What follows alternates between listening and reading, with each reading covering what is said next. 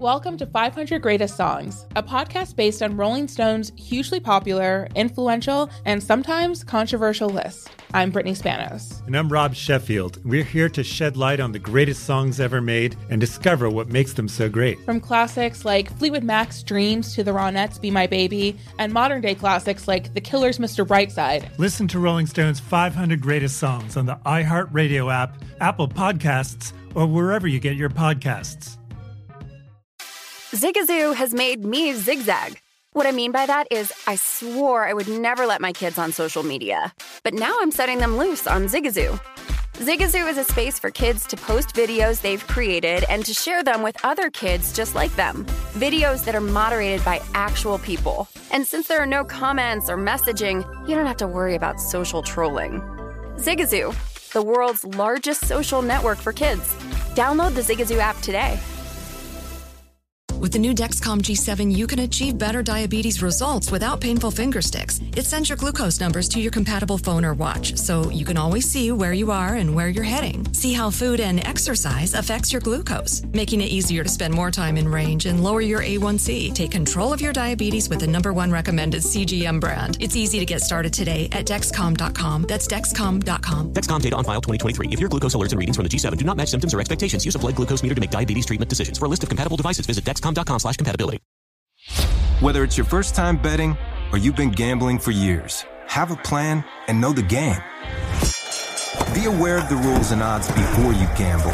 Set a budget and never gamble with money you can't afford to lose. Take a break and consider teaming up with trusted friends to help you stick to your budget. Remember, if you or a loved one has a gambling problem, call 1-800-GAMBLER 24/7 or go to helpmygamblingproblem.org for free confidential services. The biggest football games of the season are coming, and BetRivers is introducing new parlay features just in time for the playoff push. For your next bet, try a multi-game parlay and combine bets across games to make your perfect combo. Combine player props, game bets, and even different same-game parlays into one multi-game parlay.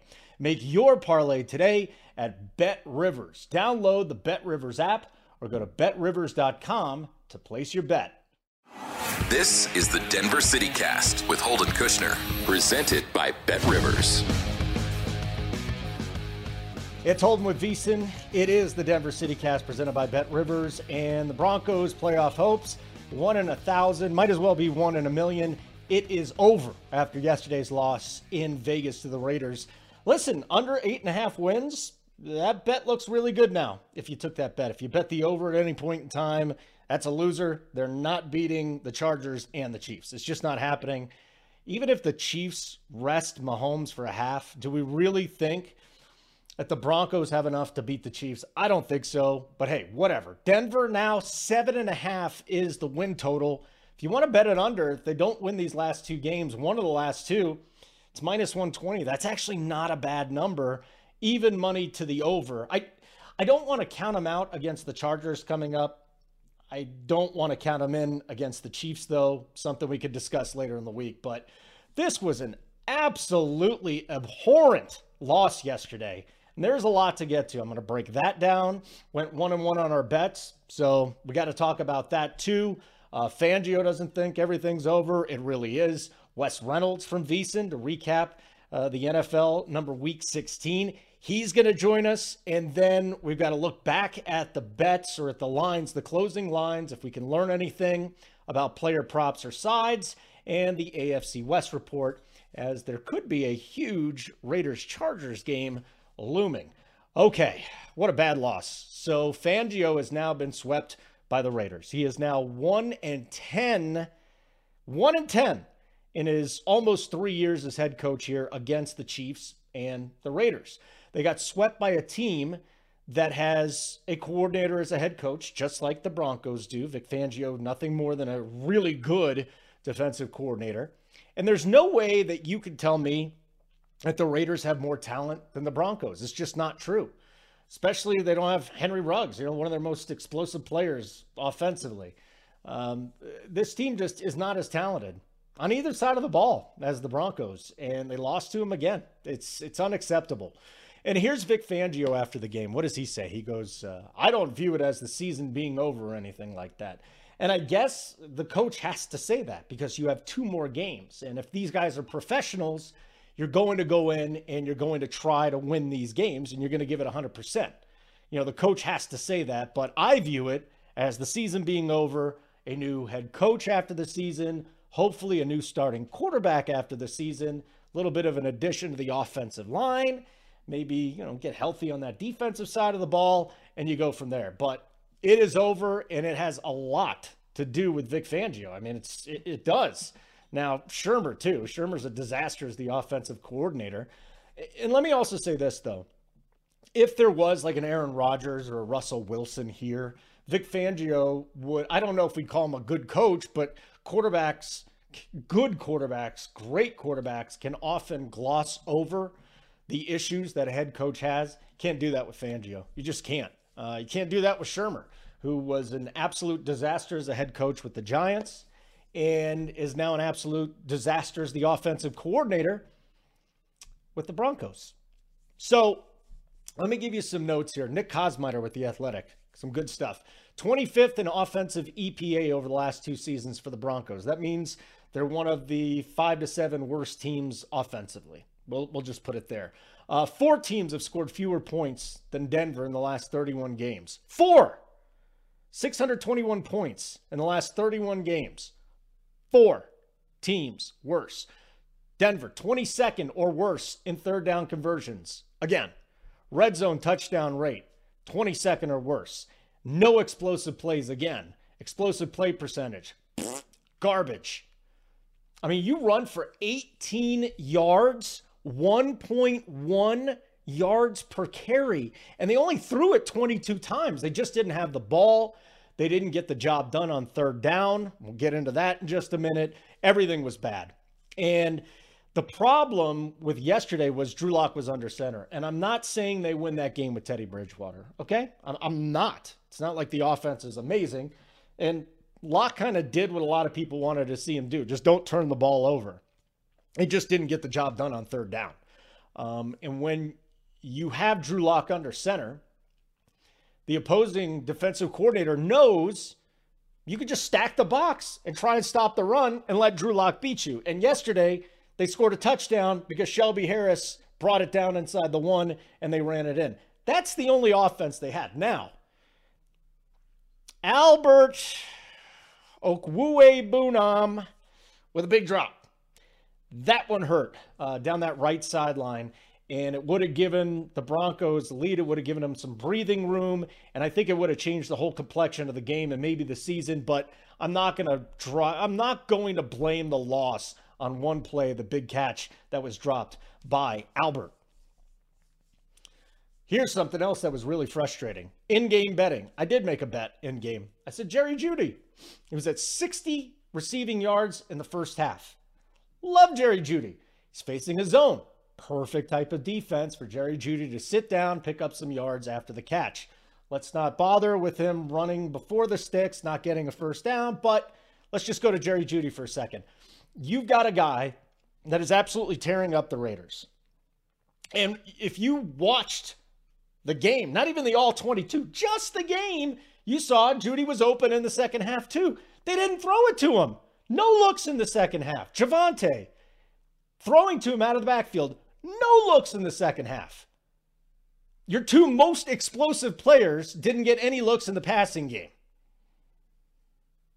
I mean, again, and Drew Lock, for those of you that, if you saw yesterday's game and you think that Drew Lock is still a starting quarterback in this league, I don't even know what to tell you anymore. You're just living in your own fantasy land. The guy is not good, okay?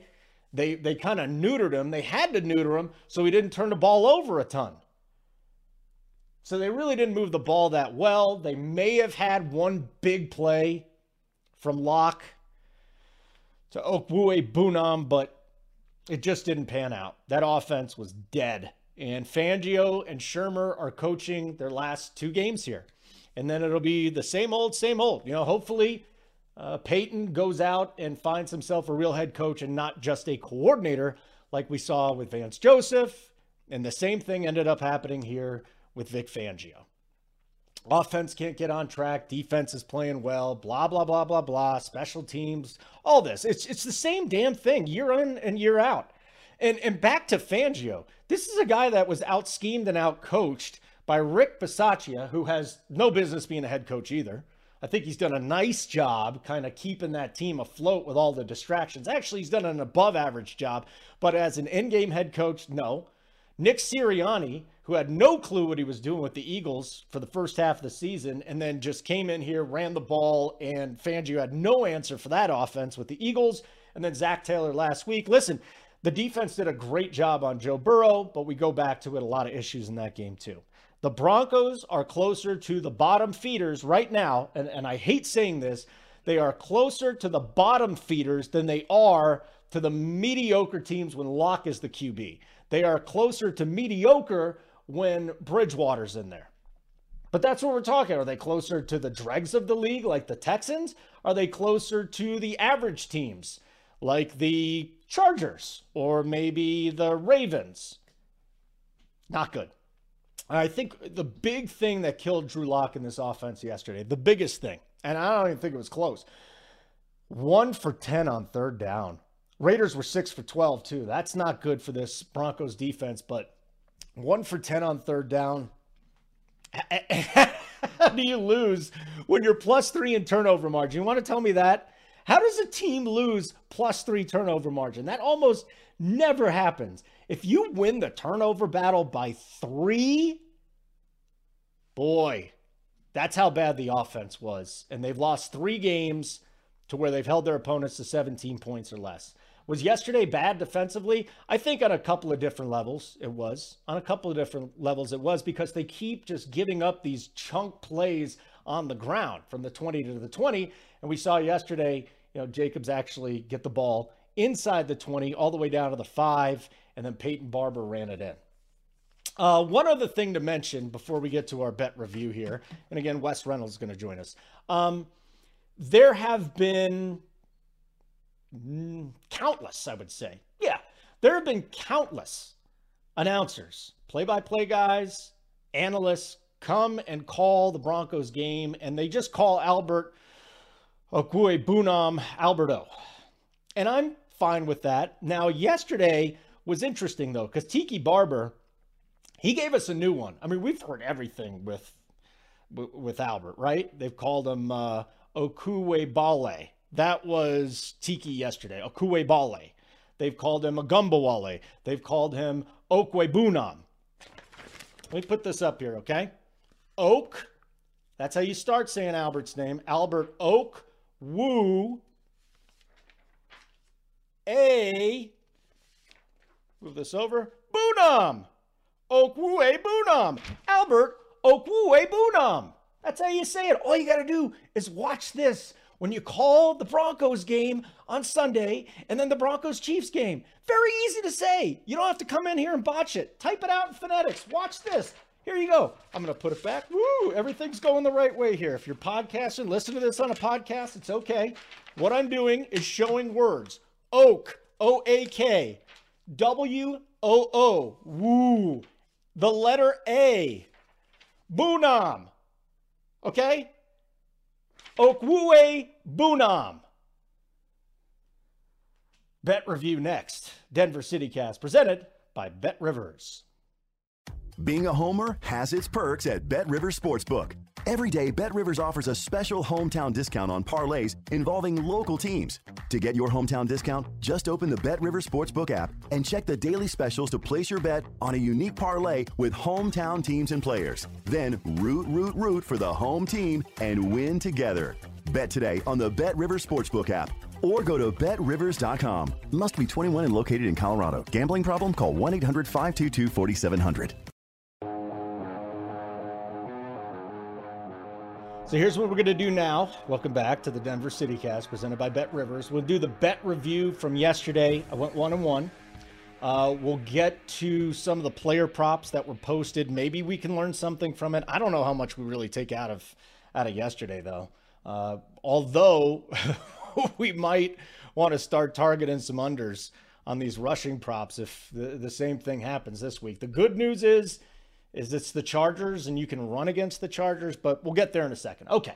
I had the teaser with the Titans winning on, what was that, Saturday or Thursday? I don't even remember what day that was. And then we had the Raiders plus 7.5. So that cashed. Our teaser cashed. We also had Drew Lock under 203.5, but that didn't work out. If Okwuegbunam makes the catch down the right sideline and doesn't drop that ball, we do it. We win it. But it happened, and these are things that happen. I mean, it stinks. Losing bets stink, and these are the little things in a game that can win you a bet and lose you a bet. So 1-1, and I guess that's down like a 10th of a unit there. We had a decent week, though, this week. 2-1 before this day, so 3-2 and up almost a unit on the week. Not a bad week. Looking back at the pregame closing numbers for these props, Javante, 7 carries, 12 yards. His number was 60.5 rushing yards, 60.5, and he fell a lot short of that, right? What is that, like 49 yards short? And then he doesn't get a target in the second half. He got 2 catches for 8 yards. They didn't even bother dumping it down to him. I don't understand that. 16.5 receiving yards. That went under. Melvin Gordon. I mean, any rushing goes under, right? Melvin Gordon, 50.5 yards. He got -4 rushing yards on 7 carries. That's not good.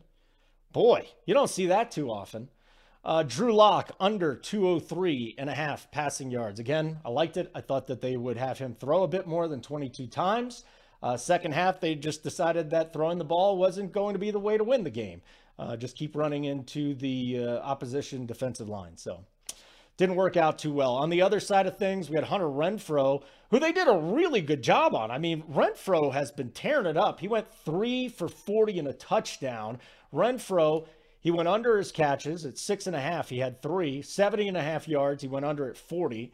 Derek Carr, 250 passing yards. He went under at 201, and Josh Jacobs had one of his best games in the NFL, blew up for 129 rushing yards. That was the tough one. Just watching him just tear this team up. And maybe that's something we go back to if Eckler's playing next week or if Jackson is in there. Figure out, you know, exactly how many yards we think the opposing running back's going to get and then bet it over. They've been getting beaten up by that. So the playoff chances are slim to none, almost nothing at this point. In order to win, like everybody ahead of them has to lose. They have to win these last 2 games. And I don't know what would be more difficult. I really don't. Would it be winning the last 2 games with the Chargers and the Chiefs, or everybody ahead of them losing?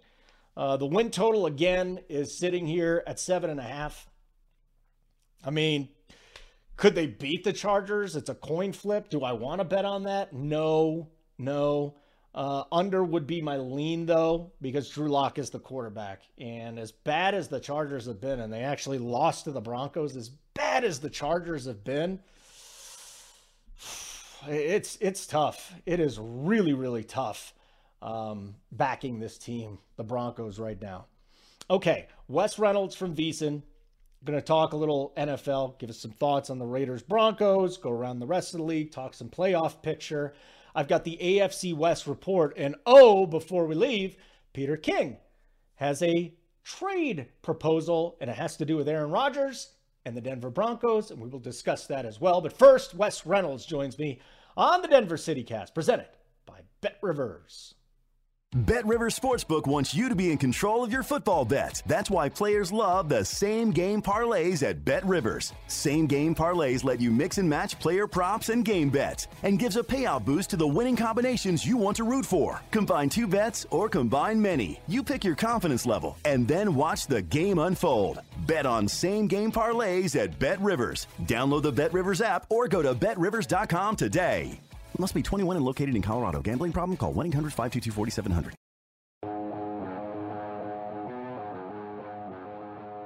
As promised, Wes Reynolds from VEASAN joining me here from the South Point. And it's wonderful to see you, Wes. Thank you so much for the time. We got one more football game this week. It was a long weekend, man. It was a lot of football. It was awesome. How are you doing today? I'm well, Holden. Good to be with you. How are you? I am wonderful. There was a game in your backyard there with the Raiders and the Broncos that I'd like to discuss a little bit here.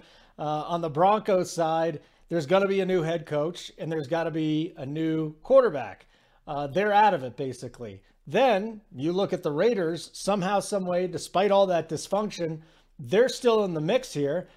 Any surprises yesterday at what the Raiders were able to pull off against the Broncos? You know, I thought it was reflected in the line, Holden, that it was pretty much a coin flip game. I was a little bit surprised to see how lopsided the stats were. 342 in terms of the yards for the Raiders, only 158 for the Broncos. And look, the Raiders weren't necessarily great in the game in their own right. Of course, they had the bad turnover at the end of the first half that Chubb almost took to the house, and then they scored on the next play. So the momentum all went Denver's way, but the Raiders -3 in the turnover margin and still as dominant, I guess, of a 4-point win as you can really get. And When I look at Denver, and I know you were talking about the fact, hey, there's going to be a new coach, there's going to be a new quarterback. Of course, we know there's also going to be a new ownership group. And we don't know which ownership group Peyton Manning is going to be a part of. I think he's pretty much being suited or courted, rather, by all of them. So he's going to be part of that. Now, how much say will he get? I think that that's his interest, that he wants to be part of an ownership group, because if he wanted to coach or if he wanted to be in the booth, he would be in one of those two areas. So I think he wants to be a part of an ownership group, but how much control are they going to give him? I'm interested, because you're right there in Denver. Where does this leave John Elway? I still think he wants to be a part of something, but I don't know if he's necessarily persona non grata and like Peyton Manning's kind of the new flavor of the month for these owners. But there's going to be a lot of changes in Denver, at least from the coaching standpoint, and you would think at the quarterback standpoint. But this is not a team, when you look at the roster, Holden, that I think is all that far away. I think this has a very good young defense. They can always run the ball. They've always been able to run the ball in Denver, going all the way back to, you know, the 80s and 90s. And then when Alex Gibbs was the offensive line coach for Mike Shanahan, they always had that zone blocking scheme. So they could always run the ball. I just think, you know, you need obviously an upgrade at the quarterback position, and you need, I think, another wide receiver, another big play guy in the passing game. But I don't think that they're really all that far away. No, we keep saying that. You know, I just wonder when the ownership thing is going down and if that's going to hold anything up. And to be honest with you, it doesn't seem like anything has been held up to this point. Peyton's the general manager, obviously, here. And then Peyton Manning, you talked about the ownership there. Who knows, you know, what he's looking for when it comes to it. They definitely need an owner here, and that's why they haven't made the playoffs now. It's going to be 6 straight years. But it is an attractive job, and I'm glad you said that, because I think you look at the skill position players, you look defensively, they're 2 things away. Unfortunately, Wes, it's the 2 most important things you need, right? You need a head coach and a quarterback. But it's a very, very nice place to come here if you're a quarterback. And there was some talk, hey, what if Carr is available? Would he fit here? Oh, boy. So let me ask you this. You being in Vegas, what do you think of Carr? What is the talk there about Carr and this team being in a position to actually get to the playoffs, which is shocking? You know, when you look at Derek Carr, it's kind of like he is what he is. He's not as bad as people make him out to be, and he's not yet. He's just that level below, like, elite quarterback. I mean, he's not up there with the Rodgerses and the Bradys and the Mahomeses and those guys. But, you know, he's better than obviously any option that you have. But there are times when you look at Derek Carr and you see him make these just absolutely beautiful throws where it's like, okay, this is a top level quarterback in this league. And then there was what happened on the final play of the first half when, you know, just an inexplicable decision, and it's on Carr, and it's also on the play caller to say, okay, let's just go ahead and take a knee and be up 1 going into the half. Then he turns it over to Bradley Chubb. He almost gets it in the end zone. Denver scores the next play. So it was like the momentum you would have thought totally shifted in that game, 13-7 at halftime. It's like, how is Denver up, even though the Raiders kind of are outplaying them by the numbers?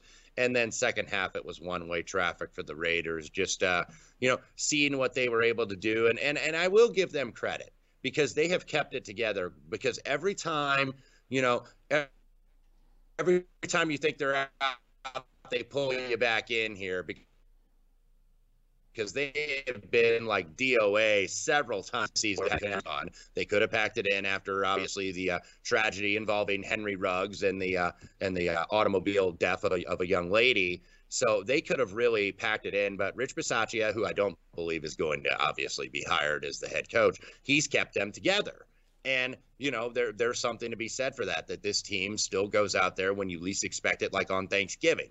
Everybody thought, okay, this team's going to get absolutely railroaded by the Cowboys, and they didn't. And they go there and win, and 8-7. Now, the schedule's still tough. You got to go to Indianapolis this week, and Indianapolis arguably is one of the hottest teams in the NFL. If it wasn't for the Chiefs, they'd be the hottest team in the AFC. This was an 0-3 team that's now 9-6, and really, Holden, probably ought to be 12-0 ever since that, because they blew 3 leads. They blew it on Monday Night Football at Baltimore, blew it to Tennessee, blew it against Tampa Bay about 3 weeks ago. So you've got a really hot Colts team, and then, of course, you have the Lightning coming in for the season finale here at Allegiant Stadium on the 9th. But, you know, the Raiders, I still think, are going to need a little bit of help in terms of the playoffs. Right now, I believe they'd be in the 9 seed because they lost head-to-head to the Chargers. And then Baltimore, somehow, some way, with this banged-up team that has half the roster practically either out due to COVID, injury, or on injured reserve, still 8-7. So,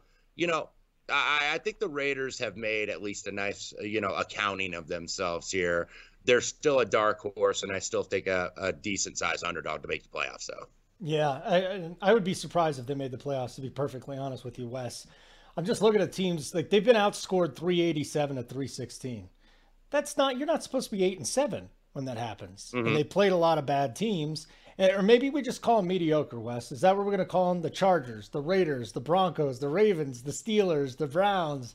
All these teams are within 1 game. And you said the Raiders are the one that just take you through the dryer here. You know, 1 week you're in, the next week you're out. Same thing here in Denver. Finally, the nail is in the coffin.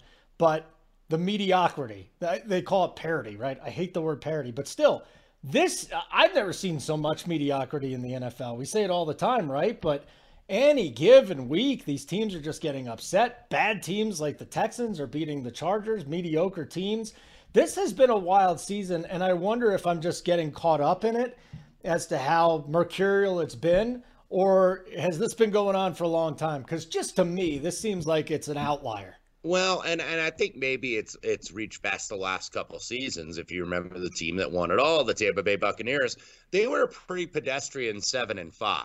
Then all of a sudden they got hot at the right time. We'll see if that's going to materialize for this particular season. But it's not just mediocrity or parity in the middle. I think it's kind of there in the top. There's not really one great team in this league. There's a few good teams that you got to give them credit. Kansas City, who everybody wrote for dead earlier on this season, especially after that Buffalo game and then that Titans game on the road, where they only scored 3 points. It's like, I saw so many tweets on social media, Holden, where it's like, the Chiefs are broken. The Chiefs are broken. Well, now they've won 8 straight and they're 11-4. And then you look at who's the best record in the league. Green Bay is 12-3. Green Bay is a good team. I don't think that they're a great team. Like, when I compare these teams to, like, the Patriot teams in the mid-2000s or even the Colts teams in the mid-2000s, I don't think these teams are as good as those teams were. I mean, those teams, you know, they were just on a different level. So you've got, I think, some mediocrity here at the top. I don't want to call it mediocrity. It's kind of like the Hall of Very Good. You know, when they have Hall of Fame debates, I think we got a lot of Hall of Very Good teams at the top with, like, Green Bay and Dallas and Kansas City and the Rams. But they're also not teams without flaws at this standpoint. Can we find some nice value then, even at this point in time this season, for Super Bowl champ? I'm just looking over here at BetRivers. Chiefs 4-1, Packers +450, Bucks 650, Bills 850, Rams 9-1, 10-1 for the Cowboys. I mean, is there one team that you're kind of leaning toward, or maybe a strategy of taking maybe 2 teams at this point? Or is it just too late to get in? Well, the team I took over the summer was the Rams at 15-1, and I'm going to sit on it because, look, they're right there at 11-4, and now they're leading their division. They'd be the number 3 seed in the NFC. But if you watch the Rams, they always kind of leave you wanting more. And, you know, like yesterday, the Rams get a win over the Minnesota Vikings, a game they pretty much led wire to wire, but you saw it. Matthew Stafford had 3 interceptions yesterday, and that's what the I think lukewarmness, I'll make up a word here, is on backing the Rams, because like it's it. Like, well, Matthew Stafford's never gotten it done in this situation. Now, he's with the best team he's arguably ever been with. I mean, this Rams team is much better than the Lions teams that he had to try to carry over the finish line. But when he gives you three interceptions like that, and they were really terrible throws, you know, just trying to make a play that wasn't there and forcing it, that's what worries you a little bit about this team. And that's why I think people are so slow to get in on them. So if I'm looking down the board and I'm trying to kind of dodge the chalk, whether it's Kansas City or whether it's Green Bay or whether it's Tampa, and look, that Tampa team all of a sudden very much banged up, especially on offense. So if you want to look a little bit down the board, I think the Cowboys, after what they did last night with the 42 points in the first half, most in franchise history, you're going to see a lot of people back the Cowboys, I think, from this standpoint. They're going to be like, oh, man, nobody's going to beat this team. Now, keep in mind, they played a team that I thought was overvalued pretty much all season. They made a nice little run, but the Washington football team finally goes under that season win total, which was good for me. So, you know, that's the thing about Dallas, too. When Dallas gives you a performance like that, all the mainstream media, all the big networks get aboard Dallas, because, you know, Dallas is always a story, even when they're irrelevant, even when they're mid-pack in the league or even below mid-pack. So Dallas is somebody that's going to get support. I still think there's a little bit of value in the Colts there. Now, Darius Leonard, their defensive leader, is going to miss next week, like he missed yesterday, or on Saturday rather, against Arizona, because he does not have the vaccination. So he's got to miss 2 games. So that's something to keep in mind. But I think the Colts going out there to Arizona, and this was one where I thought they were going to stub their toe. I thought, you know, winning without essentially 4 starting offensive linemen for most of the game and your leader on defense shows that maybe this team is very much for real in Indianapolis. They got a hell of a coach. They got a nice defense. They got a great running excuse me. They got a great running back. Allergy season here, because it's been hot in Denver. It's very odd, Wes. Odd weather here, man. It was warmer here than it was in Vegas a couple of days ago. I kid you not. So that's an interesting point to bring up. The other thing I wanted to talk to you about, and I didn't tell you about this before because it just popped into my head again. I'm a big player props guy. I have not been betting player props on the open like I usually do because of this mess with COVID. I mean, this has just thrown a wrench into everything, right? I mean, look at all the play. Like, if you get in on a line early in the week, by the end of the week, it could be 6 points the other direction. So I just want to know from you personally, how has this uncertainty this season, I mean, I know it goes back to last year, but really this year, how has it impacted you, and how have you had to adjust while you're betting the NFL during the week? Because for me, I'll just tell you, everything's been pushed back closer to game time. Well, it really has been the last couple weeks, actually. The season, you know, seemingly it was going along relatively swimmingly, that being obviously a relative term. But, you know, that's what you had to look at, because usually you find a couple spots early in the week where it's like, okay, I can play this situation, you know, where you want to play against a team or fade a team off a big win or off a faulty final score where they got totally outplayed in the box score but had some luck go their way, whether it's turnovers or another team's poor special teams, kicking game, what have you. So, yeah, I have been having to wait a little bit. I haven't been playing as much NFL sides or totals really early in the week. You know, you look, and that's why teasers, I think, really come into play, because – right now, it is harder to, I think, find sides and totals, because we're about to start Week 17 this week, and you look at it, Holden, this is where the lines get as tight as they can possibly get, and there's a lot less variance. So you're betting into some very sharp numbers at this standpoint, where you're just not going to see as much movement unless it's COVID or unless it's injury related. You know, the power ratings and the numbers kind of are what they are at this standpoint. So that's why everything is timing, and sometimes you're going to get the best of the timing. Like, for instance, tonight, if you bet the Miami Dolphins at when they were +3 against New Orleans, then you got the good of the number. Now, if you're laying 3.5, you don't want to do that. I mean, you're laying almost a touchdown worse than a number. I know it's Ian Book getting the start for New Orleans, but you don't want to get in the habit of that. I mean, you still want to get that closing line value, even though closing line value does not necessarily guarantee a victory. For instance, if you were able to take the Arizona Cardinals when the Colts went to favorite at +1, you know, that was still a good bet, even though it didn't win, because they closed 3 and even 3.5 in some markets. So you want to beat those numbers.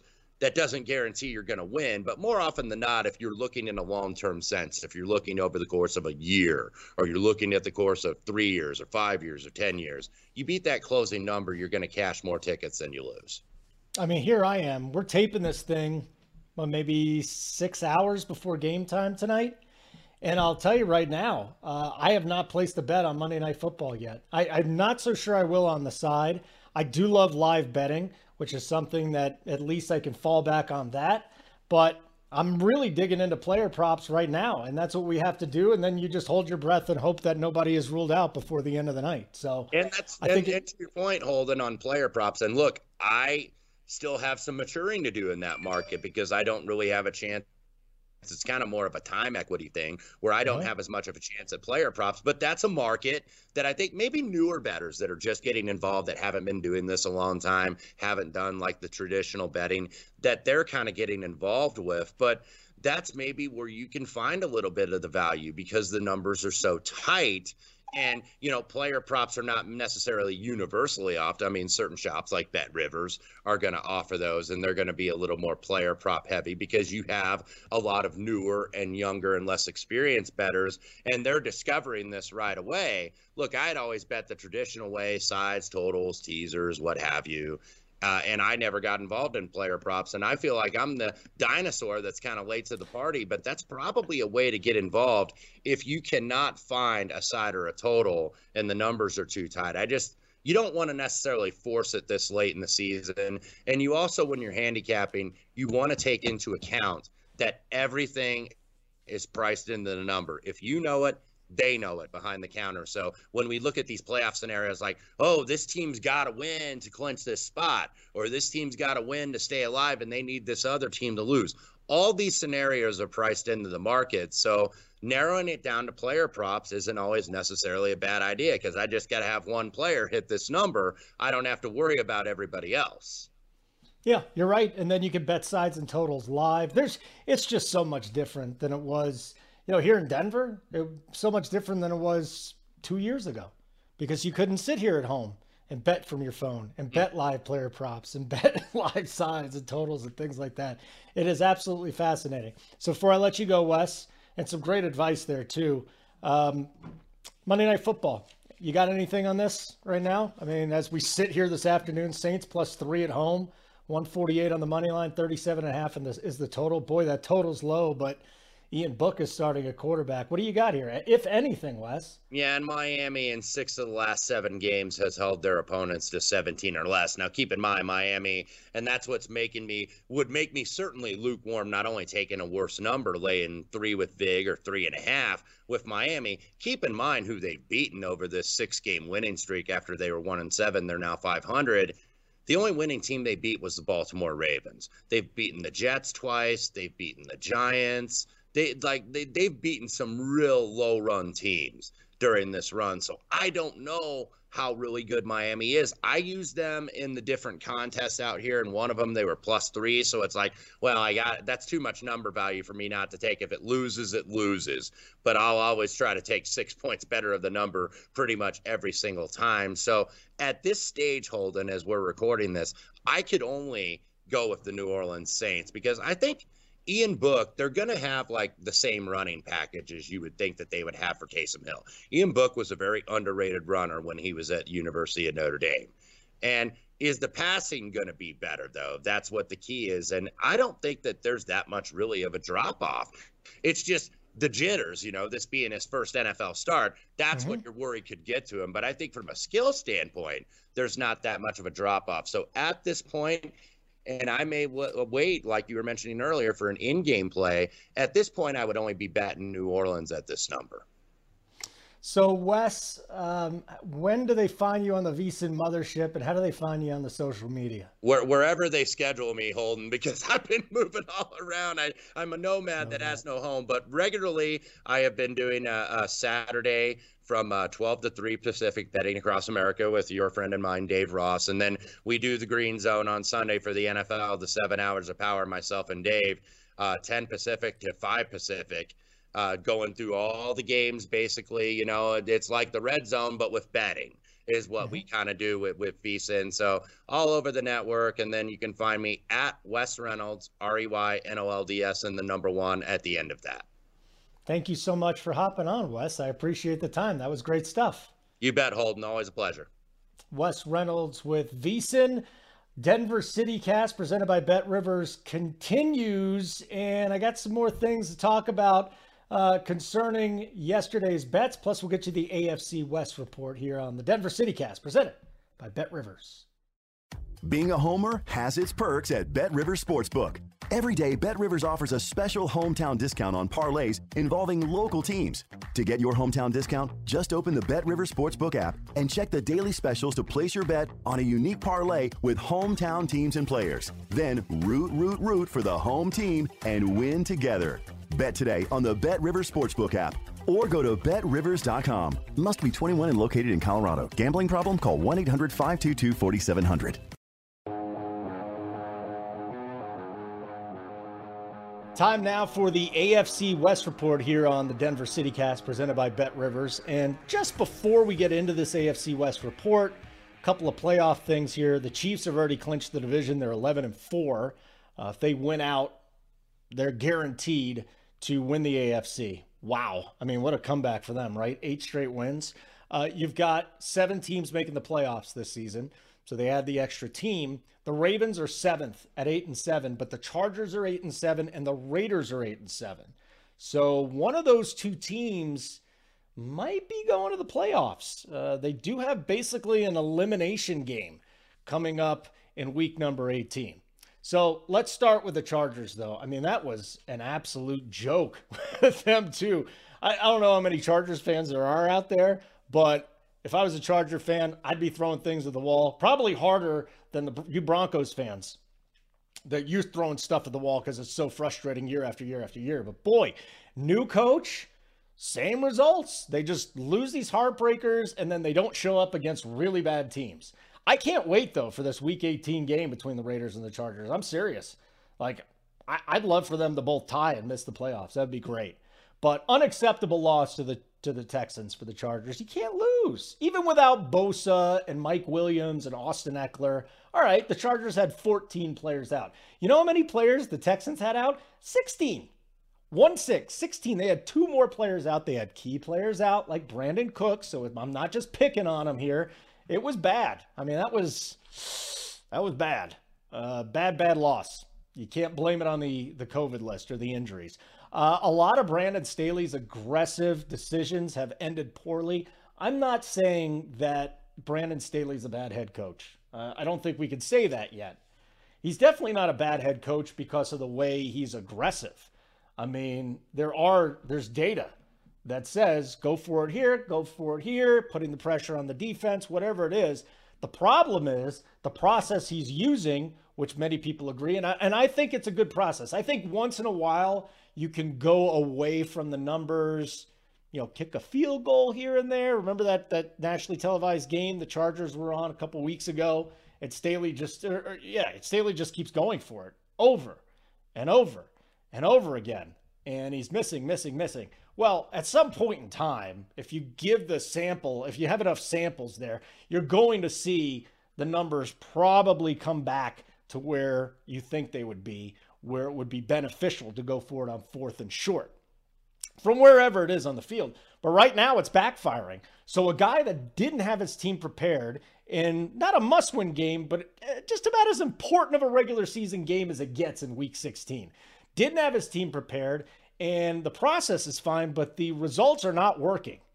And right now, the golden boy, Brandon Staley, not looking too golden. They also give up 145 yards rushing to Rex Burkhead.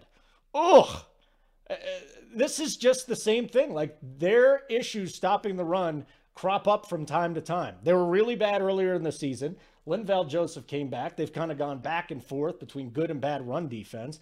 We know what the ceiling is for this team. Great quarterback, great weapons, good defense against the pass. We know they have a lot of issues too. And that's not just this year. It's kind of like the Broncos. Been year after year, the same problems plaguing that organization. They got 10 days. They had 10 days to get ready for Houston. Think about this. 10 days. What a joke to lose that. Raiders, Ravens, Chargers, all 8-7. The Raiders-Chargers game will probably come down to one of those teams making the playoffs if the Chargers end up winning this week, if they end up beating the Broncos. They're easily the most inconsistent team to bet on. If you've heard me talk about it a million times, I know you have if you listen to the show. You've heard my guy Keg, the sports Keg. He comes on, tough team to bet on. They're easily the most inconsistent team and the toughest team to bet on. And they're 5.5-point favorites against the Broncos in LA on Sunday. They've got a 36% chance at the playoffs. And I'm starting to think that the under 45.5 is the play in this game. The only question is, what do the Broncos do? Do the Broncos show up? Or is it like, all right, we are done. Let's throw in the towel. Because I don't see him scoring 20 points against the Chargers with Drew Lock. I'm sorry, I don't see it. Maybe 17 at the most. Maybe I see this as a 27-17 game with a ceiling. So, you know what? That total under is looking pretty good to me. And by the way, it's now 12-3 to the under for the Broncos. 36% chance at the playoffs for the Chargers, according to 538. All right, let's go to the Raiders here for a second, who have no business being in this. You know, most teams would have just completely folded after the Gruden resignation. Then after the Henry Ruggs accident. Then Damon Arnett's release. They haven't had Darren Waller for over a month. They've still played some good football. I mean, was yesterday good football? I guess it was enough. Their run defense was elite. They turned the ball over 3 times, but they did enough to just quell the Broncos' offense. Here's my issue with the Raiders. I don't think they make the playoffs. They've got a 17% chance. The Raiders have been held to 20 or less points in 4 straight games. So what does that tell you? Huh? What does that tell you? First of all, I'm going to go back and say, why the hell didn't I bet the under in that game? Okay? Because I was thinking, what? The Raiders could get going? Because Drew Lock could run this. I mean, that is just a gross oversight. And it's a lesson that I learned. And I think it's great learning lessons. But let's start looking at the Raiders unders too. Because they built 20 points or less in 4 straight games. That's an anemic offense. Colts and Chargers up next. I mean, does anybody really see him beating the Colts?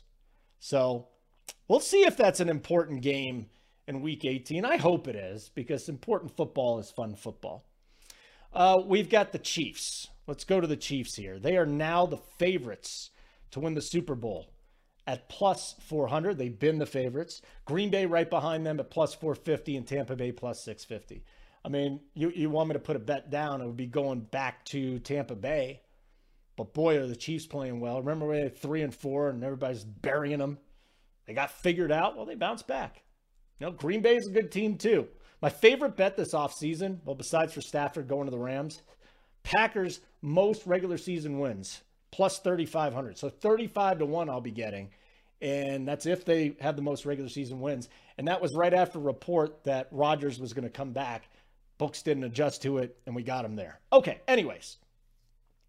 Chiefs plus 170 to win the AFC. I'm comfortable with that, aren't you? Like, you're getting plus. You probably could have gotten a lot better a few weeks ago. But plus 170? Man, they look good. They look really good. And that's a bet I don't mind. Chiefs plus 170 to win the AFC. They've got to go through the gauntlet. They're going to have the Titans. Maybe Derek Henry comes back. The Bills will be there, but that's a bet I'm writing down and I'll dig into as the week goes on. Some other things about the Chiefs that you got to like right now if you're a Chiefs fan. If you don't like the Chiefs, this is not good. Okay? Not good at all. Mahomes is now more patient. and he's limiting the mistakes. Now, early in the season, he had like 11 interceptions in the first 4 or 5 games. A lot of those interceptions were going off his receivers and just bouncing into the defensive players. But they've taken a deep breath, and this offense now, instead of getting the big play, has adjusted. And I really applaud Andy Reid for this and the whole coaching staff, Bieniemy and the players and Mahomes.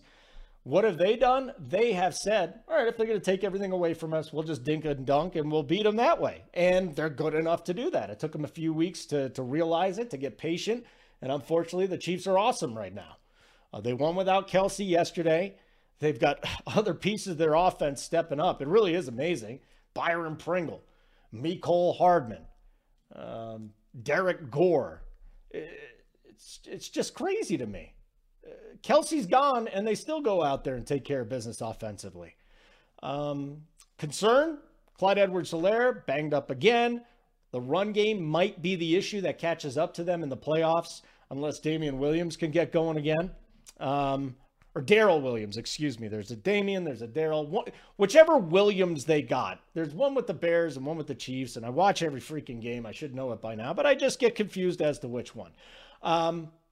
So lastly, so the running game is a little bit of an issue. But lastly, Chris Jones, his return has just completely changed this defense again. They are a top 5 unit in the NFL. I think we have to admit that now. They were one of the worst defenses I've ever seen in the National Football League first half of the season. And I'm not kidding.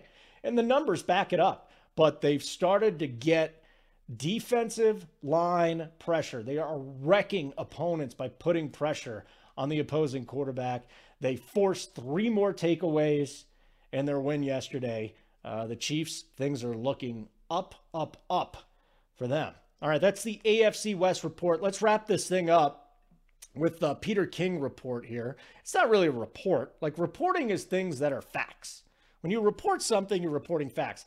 Peter King apparently was just laying around thinking about Aaron Rodgers trades. And I'm going to read you from Monday Morning Quarterback, okay? Or whatever the heck he calls it these days. I have no idea what Aaron Rodgers thinks deep down inside, but if it turns out he wants to leave after this season, this might be a Rodgers idea for a deal after the season. Say Denver loses 3 of 4 to finish 8-9. Vic Fangio could be replaced with Green Bay offensive coordinator Nathaniel Hackett. Let's talk about that for a second. I don't even think that Fangio has to lose 3 or 4 at this point. He probably will. But, you know, even if they were to finish 9-8 and win these last 2 games, we know who Vic Fangio is. He's a great defensive coordinator that doesn't have head coaching prowess. Okay, so fine. Nathaniel Hackett, he's done a fine job with Aaron Rodgers at the helm. Seems like they got a good relationship. Great. Check mark. There we go. So it seems like the number one thing Peter King was talking about, well, it's if they fire Fangio. It's when they fire Fangio. Number 2, and if they don't fire Fangio, forget about it. Boy, Peyton is putting his job on the line. It could be a very short tenure for him here. Denver will have a ton of cap space. Peter King says $49 million, and then they could reach a long-term agreement with Davante Adams. What? I mean, this would be like cataclysmic. This would change the balance of power in the National Football League. Seriously. Aaron Rodgers and Davante Adams to Denver with that running game and that defense? I mean, the Chiefs would have to be afraid, or at least concerned. They've won 6 straight division titles. You get Rodgers and Adams here? You know, what's the concern? Aaron Rodgers is older. The skills will start decreasing sooner than later. He's been hurt a ton in his career. Now he's playing with the broken toe. But, you know, what are the other options? This would be a great option. So here's what he also says, Peter King. They could trade their 1st and 4th rounders and a 1st rounder in 2023 plus Jerry Jeudy for Rodgers. All right, so think about this. They're giving up this year's 1st and this year's 4th. To get Aaron Rodgers, even without Davante Adams, totally worth it. So you'd be giving up 2 firsts and a 4th plus Jerry Jeudy for Aaron Rodgers. Let's talk about Jerry Jeudy for a second. I'm a Jerry Jeudy fan, okay? He had the drop issues year 1. Injured. This year, injured again. Comes back. Poor quarterback play. Poor quarterback play. He just dropped a pass for the first time this year after having 10 last year. Those issues last year. He's an elite talent, runs very good routes. Maybe he could improve that around the first down marker. Fast, agile. I think any team would be happy to have Jerry Jeudy. Can he be a number one on a team? I think that's up for debate right now, but it's only his second season. And if you're thinking Jerry Judy's a bust, you don't know what the hell you're talking about. Okay, lastly, okay? The deal would leave Denver with no first or fourth round pick next year, but two picks in the second and third rounds. Well, that's something to think about. So you would have no first and fourth, but you'd have 2 seconds and 2 thirds. So you'd have Davante Adams, Cortland Sutton, Tim Patrick. That's a pretty good one. If that's not the best 1, 2, 3, it's right there. I mean, the Rams have Cooper Kupp, Van Jefferson, Robert Woods, Odell Beckham. I put the Rams ahead of them, but this is going to be just about as good as it gets. And though that skill position, those skill with Williams, Davante, Rodgers, Sutton, Patrick, I'd put those weapons right up there against the Chiefs. I would. So if Rodgers stays another year, he'll be a free agent. The Packers will get nothing, maybe a third-round pick. So maybe this is the time for Aaron Rodgers to either sign a long-term deal in Green Bay and let things just play out, and maybe he's getting along with the GM Gutekunst up there, or he really is done. And you'd get him for 2022 and his age 39 season, his age 40 season, and his age 41 season. A lot of similarities between bringing Peyton Manning over here. A lot of differences. Obviously, Aaron Rodgers is not coming off a massive surgery. Great quarterback, though. Great quarterback. You'd have to give up more to get Rodgers than you did with Peyton Manning, but that would change this franchise around. And you want to know something? I bet you that they would be probably in the AFC Championship game, or at least in the mix, even with Vic Fangio as the head coach, if Aaron Rodgers came here with Davante Adams. Could be a pipe dream, could be real. So here's what's coming up the rest of the week. I want you, first of all, have a wonderful new year. Tyler Hicks, Run Pure Bets. He's going to talk to us about betting NFL props, NBA props, and live betting. It's going to be a good tutorial. You'll hear from Spread Astaire, betting on the NBA and tennis. And you'll hear a little bit from my buddy Dave Sharapan, the sports consigliere, or sportsbook consigliere. Great guy. He'll give you some ways to win bets, some good strategies. So a lot of strategy sessions coming up from here on out this week. Thank you very much to Stephen Young in the background. Thanks to Wes Reynolds from VEASAN for hopping on. I'm Holden Kushner. Happy New Year. Healthy, happy, safe one. And thanks for listening and subscribing to the Denver City Cast presented by BetRivers. Welcome to 500 Greatest Songs, a podcast based on Rolling Stone's hugely popular, influential, and sometimes controversial list. I'm Brittany Spanos. And I'm Rob Sheffield. We're here to shed light on the greatest songs ever made and discover what makes them so great. From classics like Fleetwood Mac's Dreams to the Ronettes' Be My Baby, and modern day classics like The Killer's Mr. Brightside. Listen to Rolling Stone's 500 Greatest Songs on the iHeartRadio app, Apple Podcasts, or wherever you get your podcasts. Whether it's your first time betting or you've been gambling for years, have a plan and know the game. Be aware of the rules and odds before you gamble. Set a budget and never gamble with money you can't afford to lose. Take a break and consider teaming up with trusted friends to help you stick to your budget. Remember, if you or a loved one has a gambling problem, call 1-800-GAMBLER 24/7 or go to helpmygamblingproblem.org for free confidential services. I'm Dr. Sanjay Gupta, CNN's chief medical correspondent, and this is Chasing Life.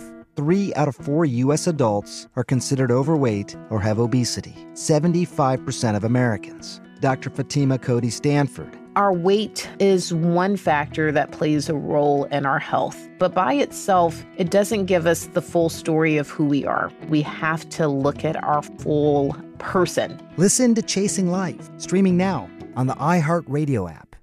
Have you heard about the social media platform for kids? It's called Zigazoo. It's It's a great place where kids like me can come together to make fun videos. Videos moderated by real people who review content before it's posted to the feed. I love the dance challenges. I love that it's Kids Safe COPPA certified. I don't know what that means. It means it has built-in privacy protections for your online data. Zigazoo, the world's largest social network. For kids. Download the Zigazoo app today.